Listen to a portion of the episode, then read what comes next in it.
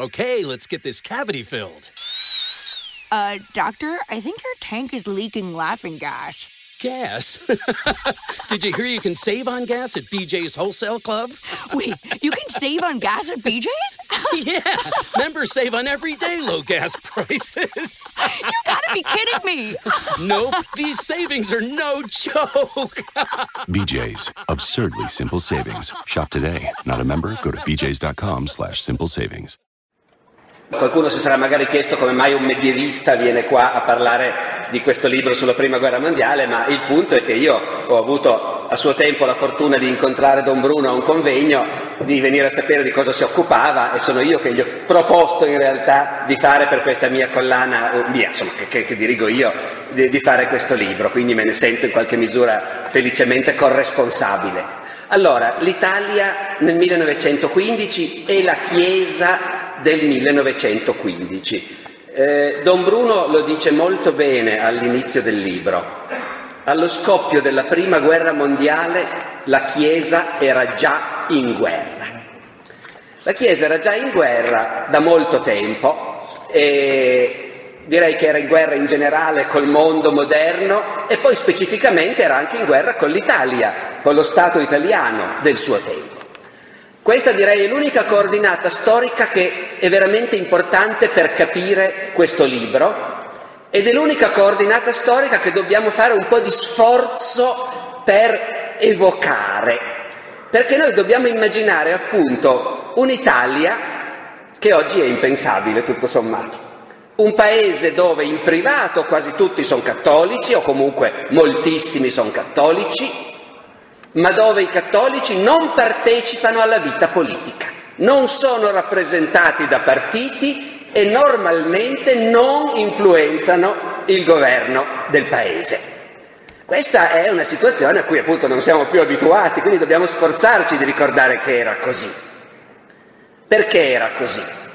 Era così perché, riassumendo molto rapidamente e semplificando anche molto, perché anticipo una conclusione, una delle cose che si imparano leggendo questo libro è che una grande organizzazione come la Chiesa, al pari di altre grandi organizzazioni, non è monolitica, non è omogenea, è piena di persone, di individui, di culture diverse, di opinioni diverse, che magari fanno fatica a venire fuori sotto un'apparenza autoritaria, ma ci sono. E quindi vo- ormai dopo aver detto, ecco, questa è la cosa veramente che ho imparato, Ogni volta che mi capita di dire la Chiesa era, sono lì che mi fermo e mi dico, momento, la Chiesa, eh, ufficialmente la Chiesa era. Voi comunque mi consentirete questa semplificazione.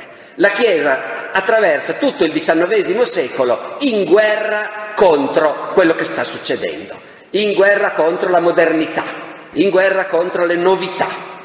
E le novità, una volta che si è deciso che fanno tutte paura, non stai a distinguere Fa paura anche il liberalismo. La democrazia non parliamone neanche, è una brutta parola, una cosa... ma già solo il liberalismo fa paura, l'unità d'Italia fa paura. E dunque la Chiesa combatte questa battaglia, in realtà senza speranza, contro un mondo che sta cambiando. Ed è ricambiata da chi desidera, capisce, apprezza i grandi cambiamenti in corso, è ricambiata con ostilità e disprezzo.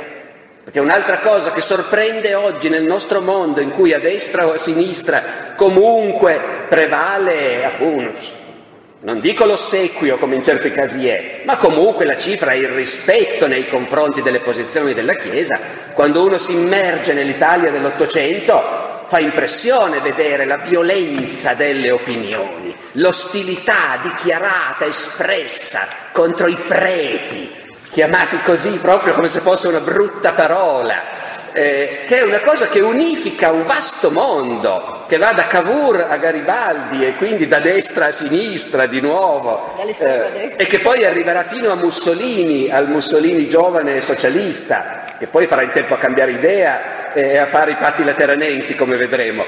Però Mussolini prima ha fatto anche in tempo a scrivere uno di quei romanzi anticlericali che deliziavano appunto il pubblico colto italiano tra 800 e 900. Ne aveva fatto uno Garibaldi, Clelia o il governo dei preti.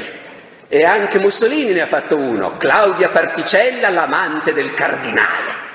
Voi capite quali misteri oscuri si c'era? Ecco. Allora, non parliamo poi di Carducci, delle violentissime poesie di Carducci contro il Papa, contro il Vaticano e così via. Sono due mondi che non si parlano più e che non si capiscono e la Chiesa è impegnata in questa guerra, è strettamente sulla difensiva, vieta tutto col risultato che sono sempre in meno a ascoltarla effettivamente. E col risultato, è un altro punto di partenza importante del libro di Don Bruno, col risultato che il clero rischia di essere fuori dal mondo.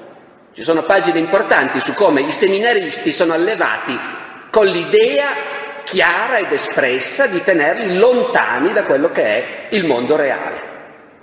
Allora, la prima guerra mondiale fa saltare questo conflitto bloccato e lo fa saltare, almeno Don Bruno esplora due aspetti di questa, delle grandissime novità che la guerra porta nell'atteggiamento della Chiesa, nel rapporto fra la Chiesa e lo Stato italiano, nel rapporto fra il clero e il mondo moderno. Due aspetti, dicevo.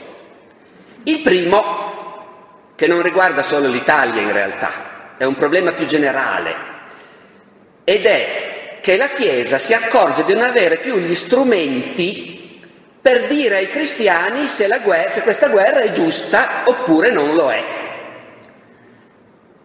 I cristiani si sono posti da sempre il problema. Io in questo periodo in cui i temi della guerra santa, delle crociate, del jihad sono tornati di tragica attualità, mi capita tutte le settimane di andare in una scuola dove mi chiedono di parlare proprio di quello le crociate, il jihad, la guerra santa per i cristiani e per i musulmani. Eh, per cui se non sto attento prendo una deriva e vi parlo per mezz'ora di come i cristiani dal tempo dei primi cristiani si sono confrontati col problema della guerra. Riassumiamolo rapidamente in una sola parola. Molto presto, già da Sant'Agostino, il mondo cristiano ha pensato di aver trovato una soluzione ragionevole. La guerra è sempre una brutta cosa, ma può essere giusta. E i teologi poi per secoli e secoli hanno affinato questo concetto. Quando è che una guerra è giusta?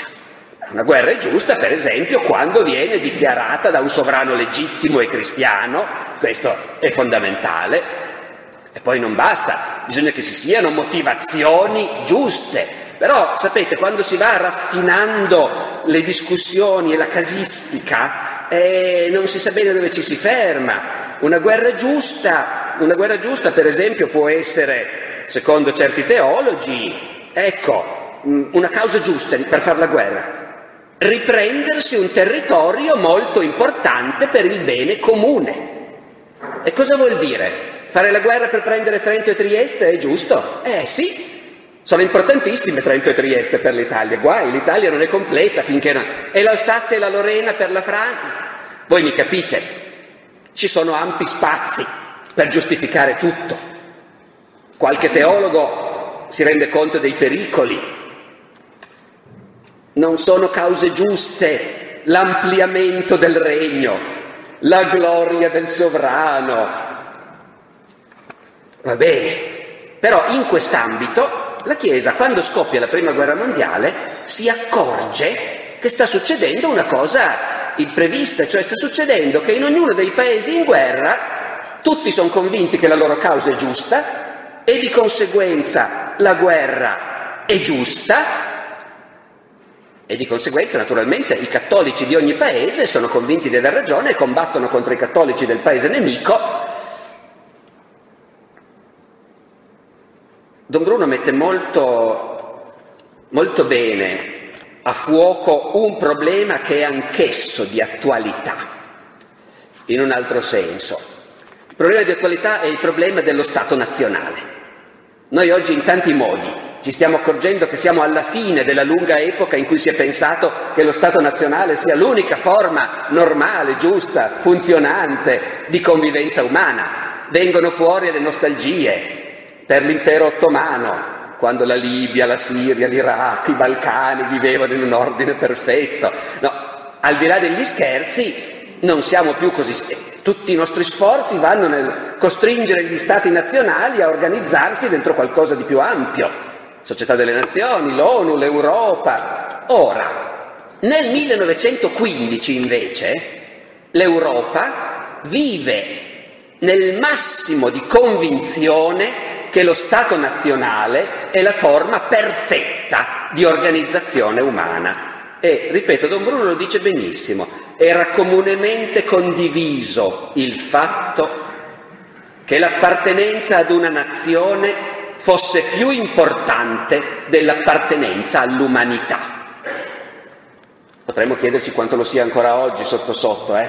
però Oggi non lo è più nei discorsi ufficiali se non altro ed è già qualcosa, allora invece anche nei discorsi ufficiali era così. Allora, allora la Chiesa si trova di fronte a questa situazione in cui è chiaro che sta tutto sfuggendo di mano, questa guerra è terrificante, però secondo tutte le cose dette finora è giusta. Ed è giusta per tutti. Si stanno massacrando a vicenda e ognuno di loro sta combattendo una guerra giusta. Ci sarà qualcosa che non torna? a questo punto qualcuno nella Chiesa comincia a pensarlo. Non tutti. Una delle parti, eh, lo dirò spesso, una delle parti più belle, in realtà il libro è molto bello, eh, una delle parti che mi hanno colpito di più è quella in cui rapidamente l'autore cita alcune prese di posizione di vescovi italiani nel momento in cui l'Italia entra in guerra che fanno la stessa cosa che hanno fatto i vescovi tedeschi, austriaci, francesi e così via, ben inteso, eh? Eh, però, però, è impressionante perché sulla base appunto di una tradizione per cui se l'autorità legittima dichiara la guerra anche la Chiesa dice che è giusta, sulla base di una certa tradizionale ammirazione per l'autorità comunque, per il principio di autorità, il dare a Cesare, e i vescovi italiani, i vescovi italiani nel 1915 ce n'è qualcuno che dice siamo concordi nel volere la guerra che Dio ha voluto, che l'autorità legittima ha ordinato. Poiché gli uomini che sono al governo della nostra nazione e ne fanno i supremi interessi con la piena cognizione di tutto hanno giudicato necessaria la guerra, noi cattolici dobbiamo cooperare e così via. Ora, c'è una cosa interessante in questo. È come se la guerra desse a una parte del mondo cattolico italiano l'occasione per mettere fine a una situazione che è diventata imbarazzante e che in realtà è contro quella che è la vera cultura di fondo dell'Episcopato. L'ostilità verso lo Stato italiano ha delle radici storiche chiarissime. È uno Stato che è nato mangiandosi lo Stato della Chiesa, eh, prendendo eh, Roma, entrando a Porta Pia, eh, no, ecco, rubando il Quirinale al Papa eh, e proclamando principi di laicità e così via. Dunque la Chiesa italiana con questo Stato non vuole aver niente a che fare. Però dalle dichiarazioni dei vescovi nel 1915 si capisce che questa cosa di delegittimare lo Stato agli occhi della gente non fa parte in realtà della cultura di molta parte del clero. Molta parte del clero trova scontato che l'autorità è l'autorità e che la Chiesa deve difendere l'autorità. L'entrata in guerra dell'Italia è l'occasione per risolvere questo problema ed è il vero punto di partenza del processo che porterà ai patti lateranensi 14 anni dopo, perché è da lì che si comincia a dire ma perché la Chiesa, la Chiesa e lo Stato non devono, devono considerarsi in due trincee contrapposte.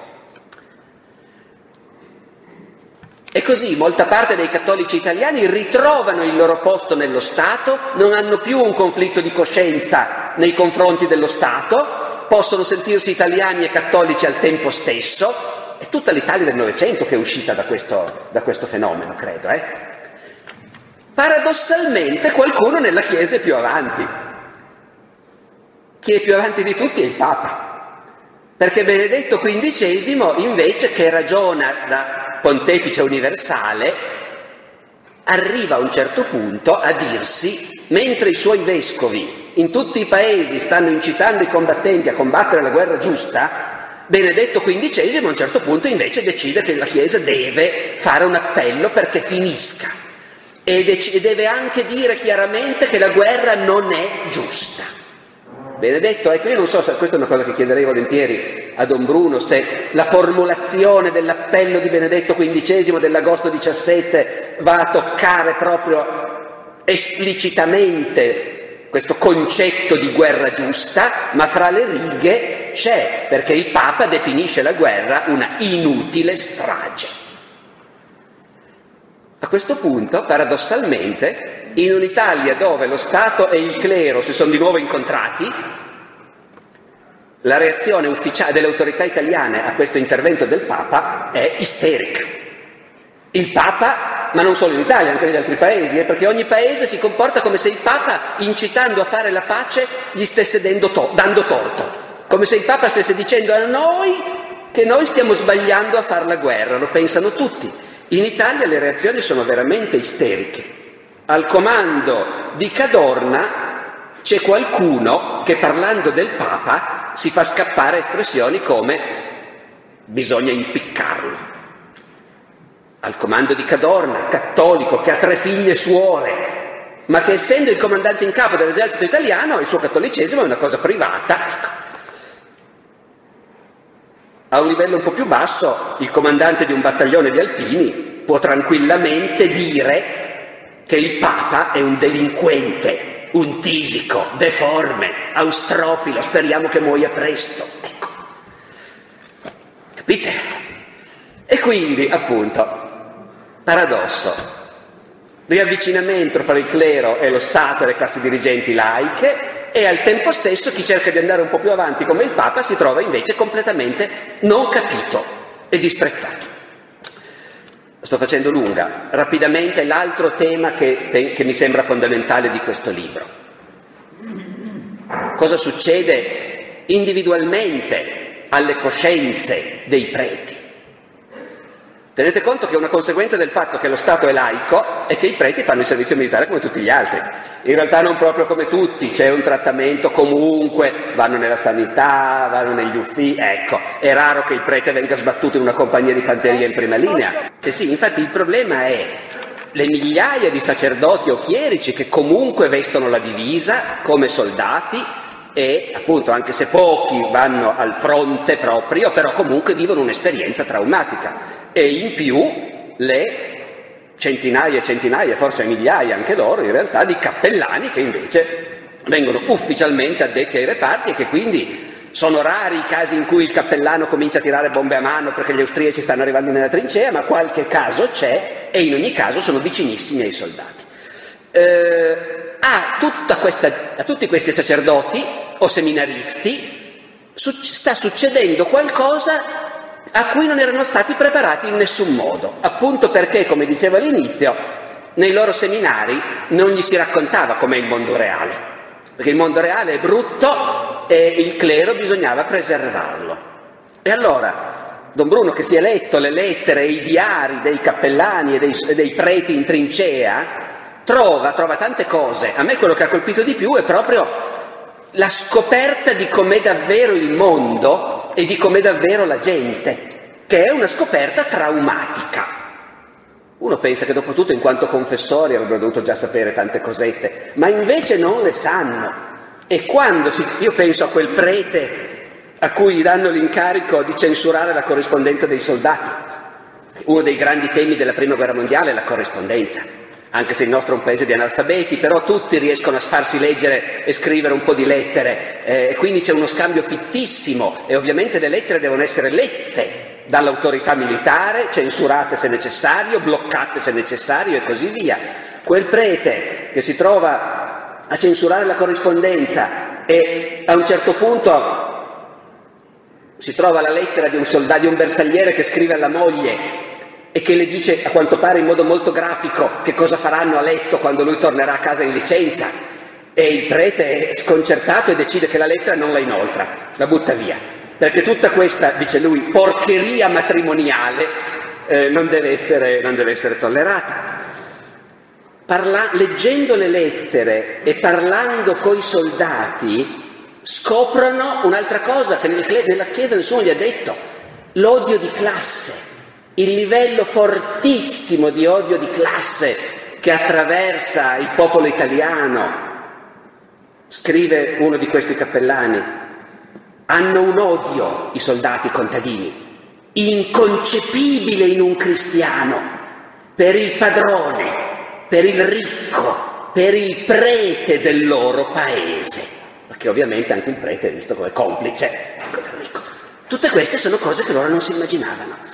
E poi, travolti come sono dentro questa che il Papa stesso a un certo punto definisce inutile strage, in mezzo a questo massacro, scoprono quello che tutta la cultura europea ha scoperto nel 14-18, che non esiste il progresso, che non è vero che si va verso le magnifiche sorti progressive, che il destino è che tutto migliori sempre, no, c'è, c'è, quel prete che a un certo punto dice no, no, io adesso io mi sto chiedendo se è vero che l'uomo va verso tempi migliori, se è vero che il progresso è destinato a renderci più felici. Ecco. E questi, i preti che ragionano così si stanno mettendo in perfetta sintonia con la cultura europea di quel momento. E il risultato poi è che molti, una volta tornati a casa, se ne vanno. Molti non tornano a fare il prete, molti non tornano in seminario e quelli che ci tornano, ci tornano cambiati radicalmente e lì nascono appunto tante grandi esperienze individuali come quella di Don Primo Mazzolari che, che poi sono anche esse studiate e analizzate in questo libro. Quindi come vedete è un libro che attraversa dei temi che possono sembrare lontani del tempo, ma che sono importantissimi in un paese come il nostro, insomma, è un libro che parla di un aspetto fondamentale per capire come è fatta l'Italia, come funziona l'Italia. E io chiuderei dicendo che approvo pienamente un suggerimento che fa l'autore all'inizio, che dice noi continuiamo a dire la grande guerra, sarebbe ora di farla finita. Se cominciassimo a chiamarla ufficialmente l'inutile strage, anziché chiamarla la grande guerra, certo, i veterani come mio nonno e i nonni di tanti di noi che l'hanno fatta non, sarebbero, non sarebbero stati contenti, ecco, sicuramente. Però potrebbe avere un senso, in ogni caso non c'è problema, non ci riusciremo mai.